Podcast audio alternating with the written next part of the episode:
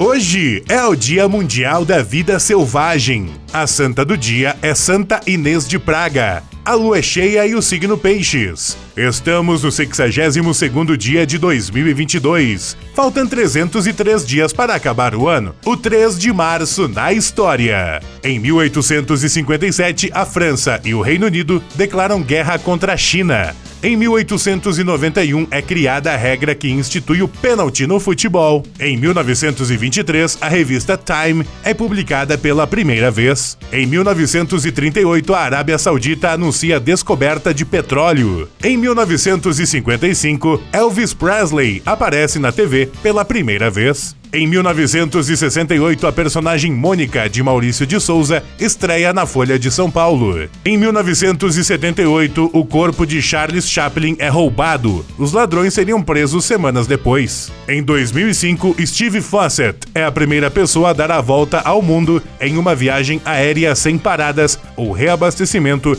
em 67 horas e 2 minutos. Em 2015, morre aos 68 anos o cantor sertanejo José Rico. Nos anos 70, ele formou a dupla Milionário e José Rico. Nesta longa estrada da vida, vou correndo e não posso parar,